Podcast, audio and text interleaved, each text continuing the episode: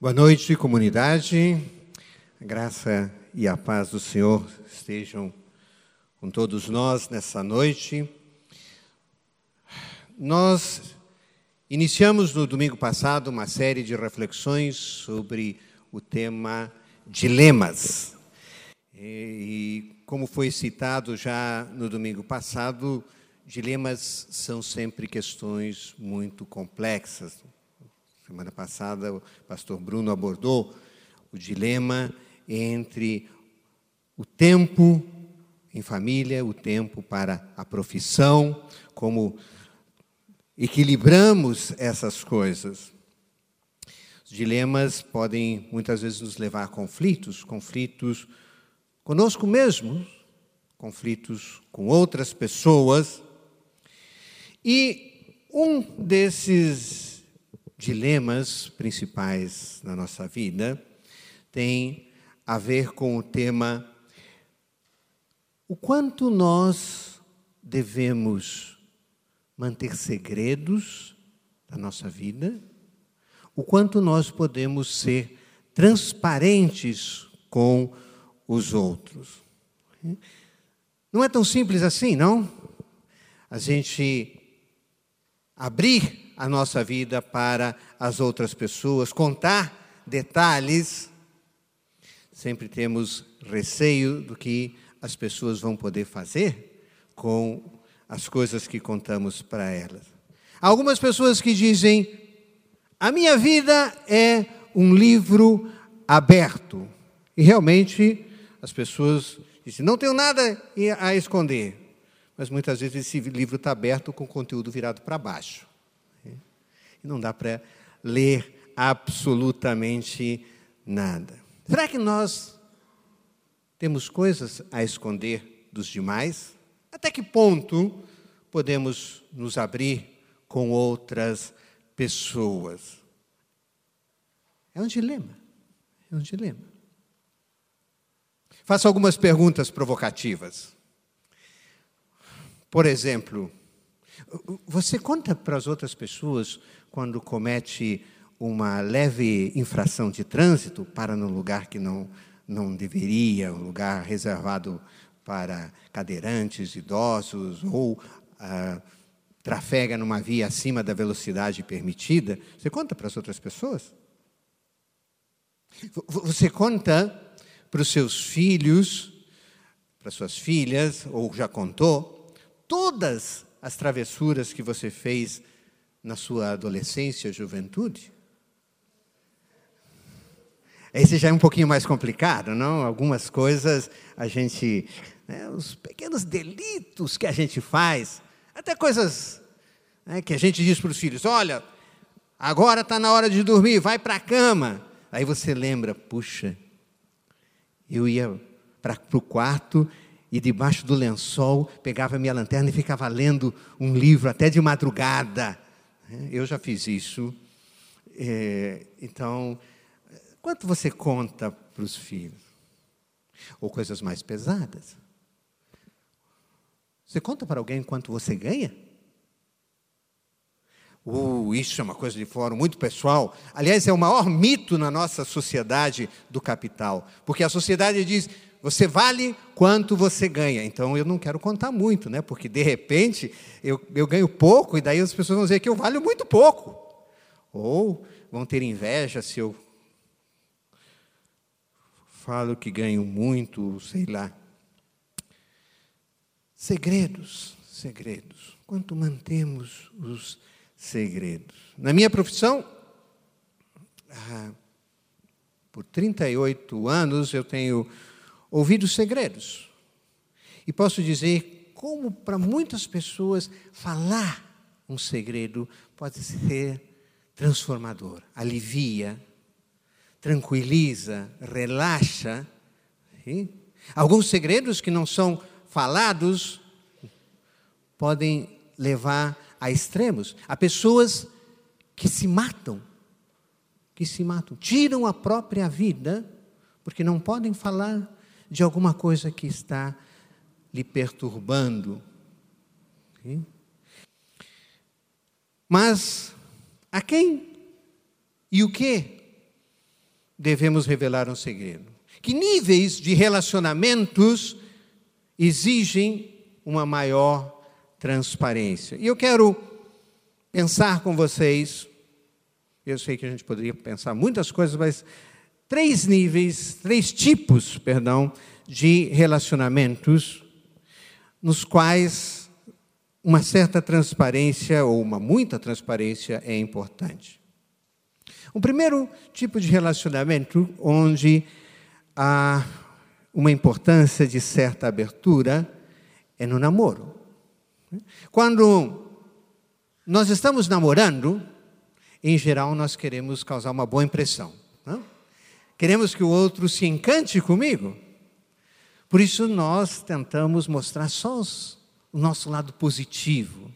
Só aquela coisa boa que a gente. E, e escondemos as nossas imperfeições, porque nós achamos que se os outros nos verem assim, muito bem, sempre uh, sem nenhuma imperfeição, vão nos amar amar incondicionalmente. Mas, na verdade, quando nós só revelamos parte do que somos para o outro, corremos o risco das pessoas amarem o personagem que apresentamos e não a pessoa. Hum? Iniciar um relacionamento em base de segredos, omissões ou mentiras é atentar contra a saúde emocional do futuro casal. É preciso um grau saudável de abertura, transparência, especialmente em alguns temas. Por exemplo, é preciso falar sobre como usamos o nosso tempo livre, como são os nossos hobbies. O que, que cada um dá valor? Porque senão depois podemos ter problemas com isso. A pessoa quer dedicar-se ao seu hobby e o outro vai ficar se queixando sobre ele. Das nossas amizades. Em que base escolhemos as nossas amizades? É importante conversarmos sobre isso. É importante conversarmos sobre finanças.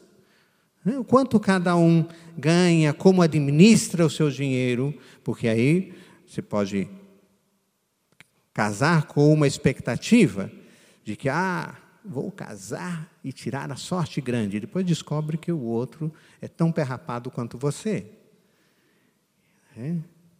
E aí vira um sistema de queixa. Caso não haja uma certa transparência durante a época de namoro, possivelmente o casal vai viver futuramente uma república conjugal, não um casamento de verdade.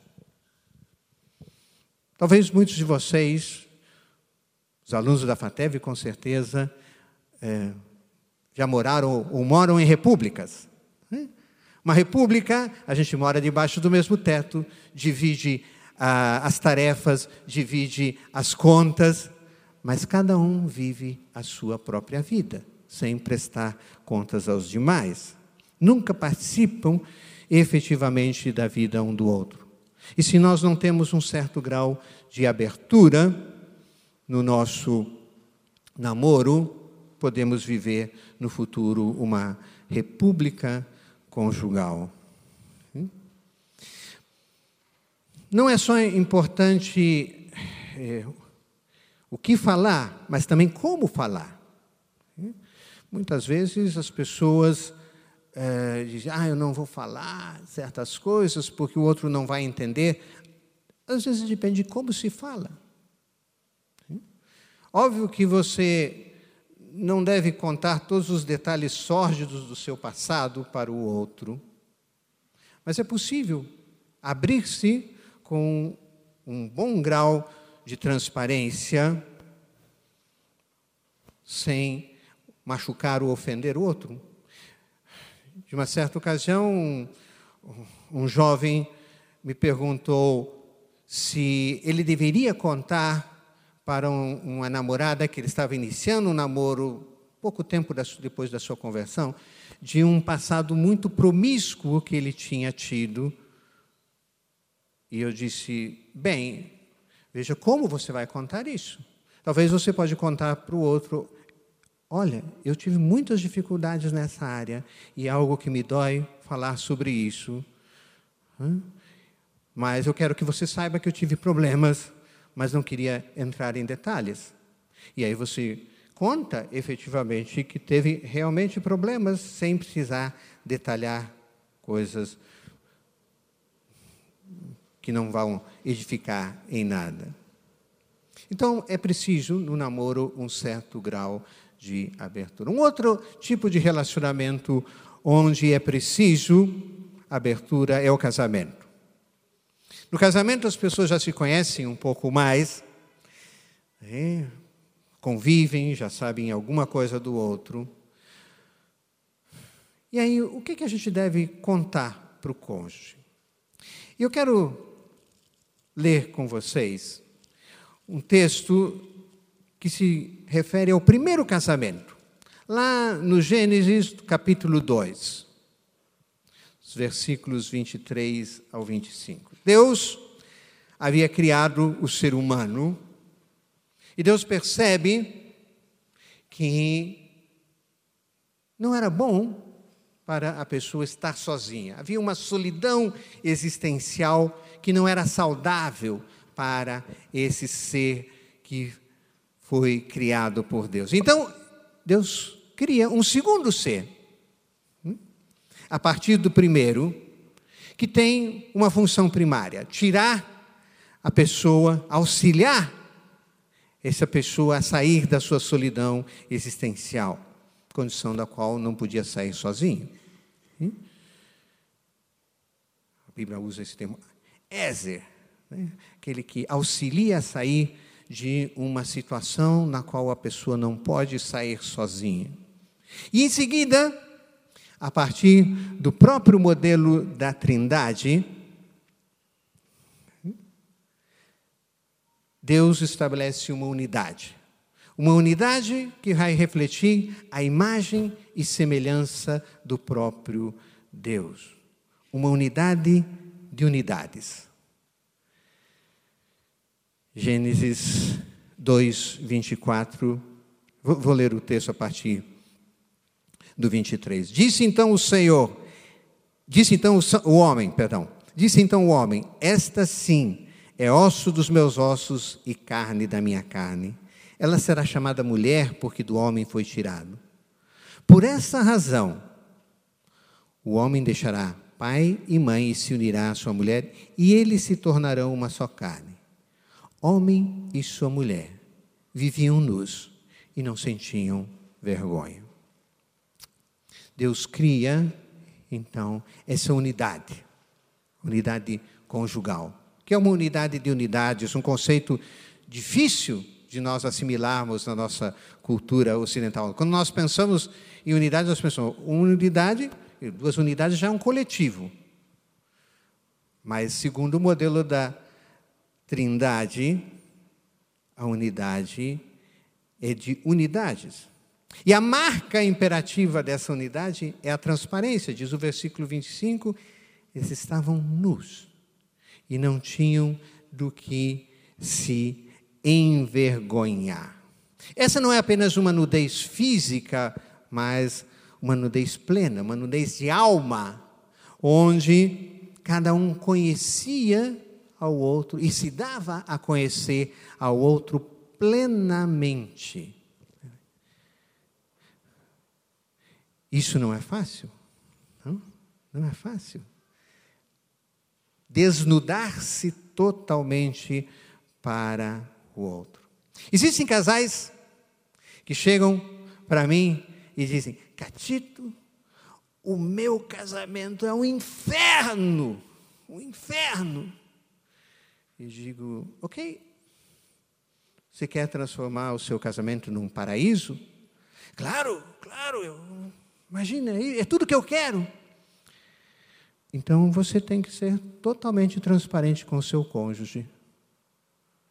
Eles me olham e dizem: talvez um pouquinho do inferno não faça mal.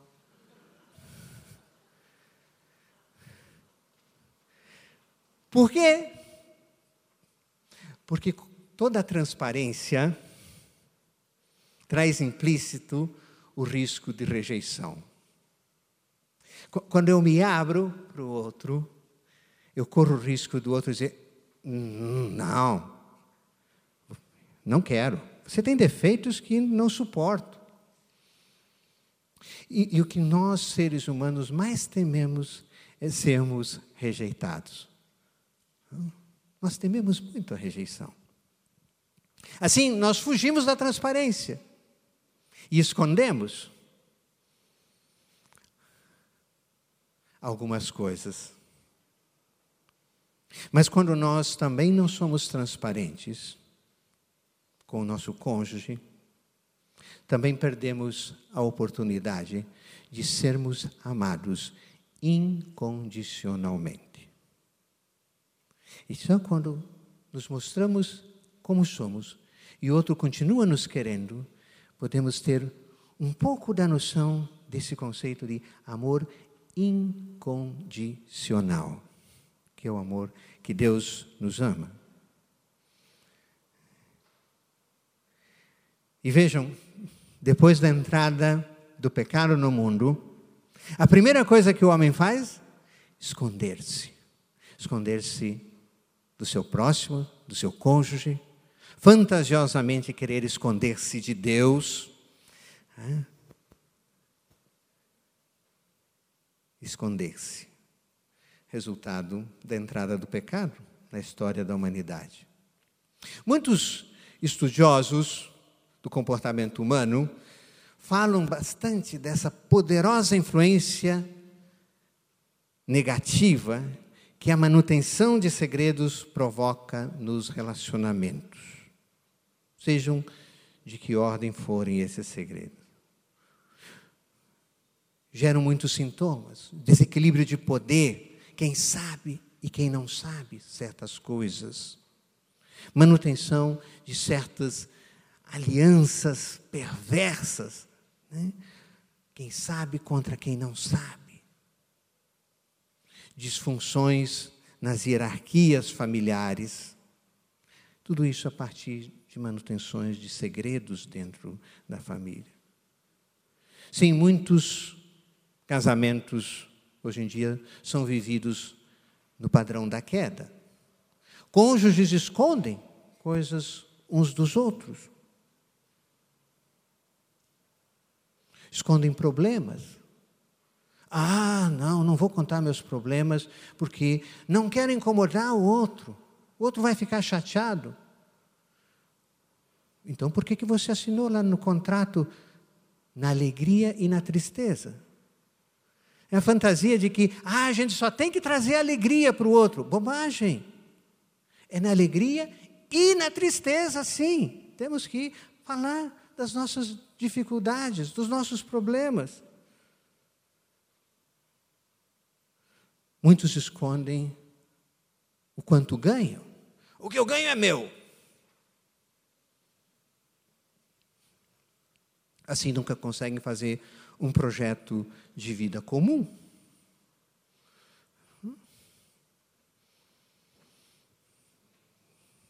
Minha esposa e eu temos um acordo bem funcional com essa questão das finanças lá em casa. Nós assim, eu ganho, ela gasta. Pronto, funciona perfeitamente. Brincadeira, não é assim, não é assim, bem. Mas esse seria um acordo bem fácil de funcionar, mas é preciso conversar sobre as questões de finanças, as questões é, de como vamos investir o nosso dinheiro. A nossa sociedade, estruturada do princípio da queda, reforça esse esconder-se com o título de direito à individualidade. Eu tenho meu direito à individualidade. Efetivamente, isso não é um direito à individualidade, é sim um individualismo. Individualidade é o reconhecimento da nossa singularidade, a qual, paradoxalmente, é construída na relação com o outro. É, é o outro que vai me constituindo. Não foi? Cada um disse, essa, enfim, é carne da minha carne, ossos dos meus ossos. E ela vai dizendo coisas a meu respeito que vão me tornando cada dia alguém que pode ser melhor. O individualismo, ao contrário, é a negação do relacional. As pessoas se fecham nesse mundo autorreferenciado e que se danem os outros. Como dizia Sartre, o inferno são os outros. E eu me distancio, então, desse modelo de unidade de unidades, referencial da nossa existência. Não construímos o reino do nosso. Martin Buber, um filósofo contemporâneo, diz que o reino do nosso é definido da seguinte forma: além do subjetivo e aquém do objetivo, sobre a estreita serra onde se encontra o eu e o tu, existe um reino do nosso. Essa realidade, cujo nascimento foi produto de nós dois, mostra o caminho que leva além do individualismo e do coletivismo para chegar numa decisão vital que poderia salvar as gerações futuras. Precisamos encontrar essa construção do reino do nosso dentro dos nossos relacionamentos conjugais. Um terceiro tipo de relacionamento que tem a ver com a nossa transparência ou ah, os nossos segredos são as amizades. A Bíblia diz em Provérbios 17, 17, que o verdadeiro amigo é aquele que sabe nos acompanhar nos momentos de adversidade. Né? Ele aí se torna irmão? Mais do que amigo. Mas a Bíblia também tem exemplos de pessoas que não se tornaram confiáveis na manutenção de um segredo. Um desses exemplos está no livro de Juízes, capítulo 6, que fala a respeito de Gideão. Gideão, um dos juízes de Israel, recebe uma tarefa de Deus. Juízes 6, 23 a 28. Disse-lhe, porém, o Senhor: Pai seja contigo, não tenha medo, você não morrerá. Gideão construiu ali um altar em honra ao Senhor e lhe deu esse nome: O Senhor é paz. E até hoje o altar está em Ofra dos Abias Ritas. Naquela mesma noite, o Senhor lhe disse: Separa o segundo novilho do rebanho do seu pai, aquele de sete anos de idade Despedace o altar de Baal, que pertence a seu pai, e corte o poste sagrado de Aserá, que está ao lado do altar. Depois faça um altar para o Senhor, o seu Deus, no topo dessa elevação. Ofereça o segundo novilho em holocausto com a madeira do poste sagrado que você vai cortar. Assim, Gideão chamou dez dos seus servos e fez como o Senhor lhe ordenara. Mas, com medo da família e dos homens da cidade, fez tudo de noite e não durante dia. De manhã, quando os homens da cidade se levantaram, lá estava demolido o altar de Baal com o poste sagrado ao seu lado, cortado e com o segundo novilho sacrificado no altar recém-construído. Perguntaram uns aos outros: Quem fez isso? E depois de investigar, concluíram: Foi Gideão, filho de Joás. O Baal recebe essa missão, vai fazer isso em segredo e leva dez dos seus servos, homens próximos, dignos de sua confiança. E diz: não conta para ninguém. Não conta para ninguém. Mas o segredo daquele juiz acaba vazando. Aliás, é o primeiro vaza-jato da história. Né? Segredo entre dez não é segredo. Não tem como guardar segredo entre dez pessoas. Alguém dedurou ele. Sim. Às vezes nós contamos coisas para as pessoas e nos decepcionamos porque vemos que aquilo que foi contado é passado adiante. Provavelmente muitos de nós já passaram por essa experiência. Revelado alguma coisa muito pessoal e depois descobrir que isso foi passado adiante para uma outra, e uma outra, e uma outra pessoa. Queridos, nem todas as pessoas estão capacitadas para ouvir. Quando eu ouço um segredo, muitas vezes isso gera em mim uma ansiedade. Uma ansiedade, especialmente de não saber o que fazer com aquele fato, com aquela revelação, com aquele segredo.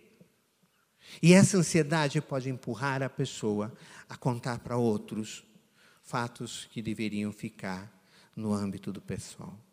Por isso é preciso ter alguns critérios para também a abertura e a transparência.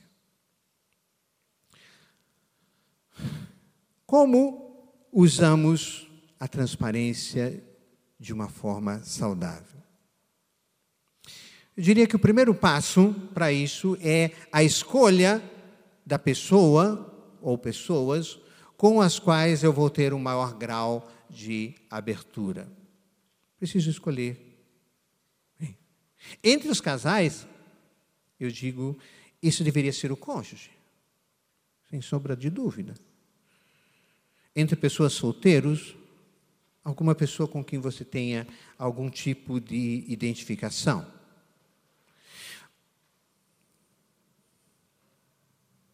Mas não é uma pessoa que você chega lá e já vai abrindo toda a sua alma. Diria que um bom critério é você iniciar uma conversa abrindo uma pequena coisa da sua vida e observando como isso é recebido pela outra pessoa e se também há uma reciprocidade. Ou seja, pessoa acolhe o teu segredo e respeita aquilo, mantendo esse segredo. Na medida em que a pessoa se sente acolhida, aguarda que o outro também lhe confie alguma coisa. E assim vamos construindo algo. Eu abro vejo como o outro recebe, o outro escuta, o outro se abre comigo e eu também re recebo de uma forma respeitosa, e aí se cria uma legitimidade dentro dessa relação. E aí damos um passo adiante, abro mais uma coisa, e o outro abre mais, e cada vez mais. E nos casais isso acontece, não? Quanto mais vamos convivendo, nos abrindo, mais o outro também tem a capacidade de se abrir e a relação vai se estruturando e solidificando numa confiança e num respeito mútuos. Por fim, há dois fenômenos importantes ligados também à questão da transparência e dos segredos. Um fenômeno que eu chamo de. Eu não. É um nome certo para isso. Chama-se de metalinguagem.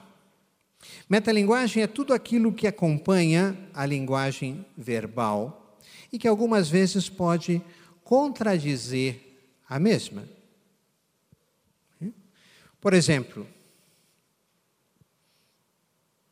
não sei se aconteceu já com vocês, mas já me aconteceu. De chegar em casa um pouco abatido, e a minha esposa vem me receber carinhosamente, com um abraço, com um beijo. E ela diz: Oi, querido, tudo bem? E eu digo assim: ah, Tudo bem. E ela pergunta: O que foi que aconteceu? Incrível, não? As mulheres nunca acreditam quando a gente diz que está tudo bem. Não acreditam quando você faz esse. Tudo bem. E isso é uma metalinguagem. Porque esse tudo bem está dizendo tudo mal. Está tudo mal. Não está nada bem. Mas às vezes a gente tenta esconder isso. E ela pergunta: o que aconteceu? E aí eu digo: nada.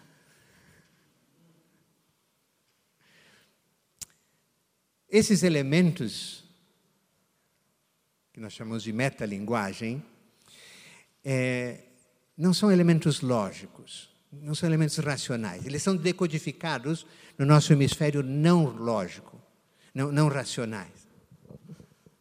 E, e, e, quando nós vemos que isso gera uma contradição entre aquilo que está sendo falado e como está sendo falado, vai, vai gerar um certo desconforto, uma certa desconfiança. Por isso, é, é preciso estar atento. E saibam que a gente acredita sempre mais nesses elementos de metalinguagem do que os elementos verbais propriamente dito. Nós sempre tentamos nos esconder atrás das palavras, mas nunca conseguimos. Então, revelamos, muitas vezes, aquilo que vai no nosso interior através dessa outra linguagem. O segundo elemento atrelado também a isso é a nossa consciência. A maior parte dos nossos segredos tem a ver com atividades que são contrárias aos nossos valores. E como isso é contrário, a gente acaba revelando. Não, não revelando abertamente. Já ouviram aquela expressão? Não existe crime perfeito? Isso, isso tem a ver com essa nossa consciência. É um ato falho. Pequenas evidências de um delito. Marido diz para a esposa: ah, Querida, hoje eu vou ter que ficar trabalhando até tarde no, no trabalho. E aí ele vai com os amigos para um happy hour. E aí ele esquece a notinha fiscal do happy hour no bolso da calça. E a esposa descobre. E dá uma complicação danada.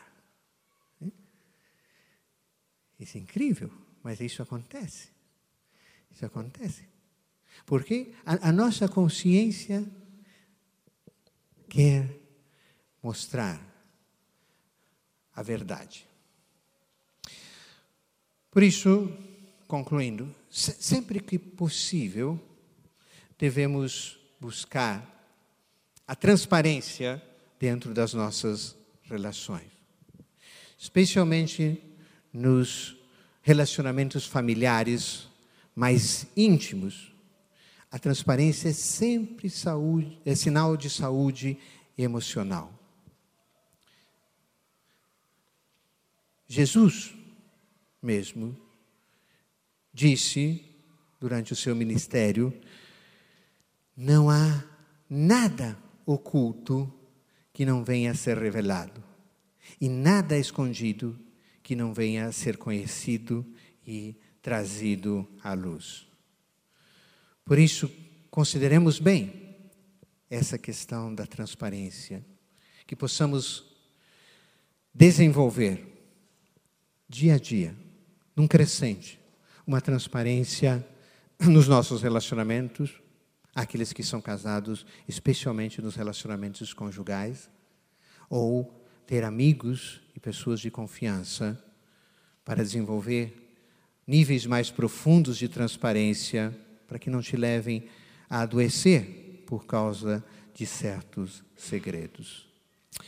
Que Deus nos abençoe nessa jornada e esse intento de transparência. Amém?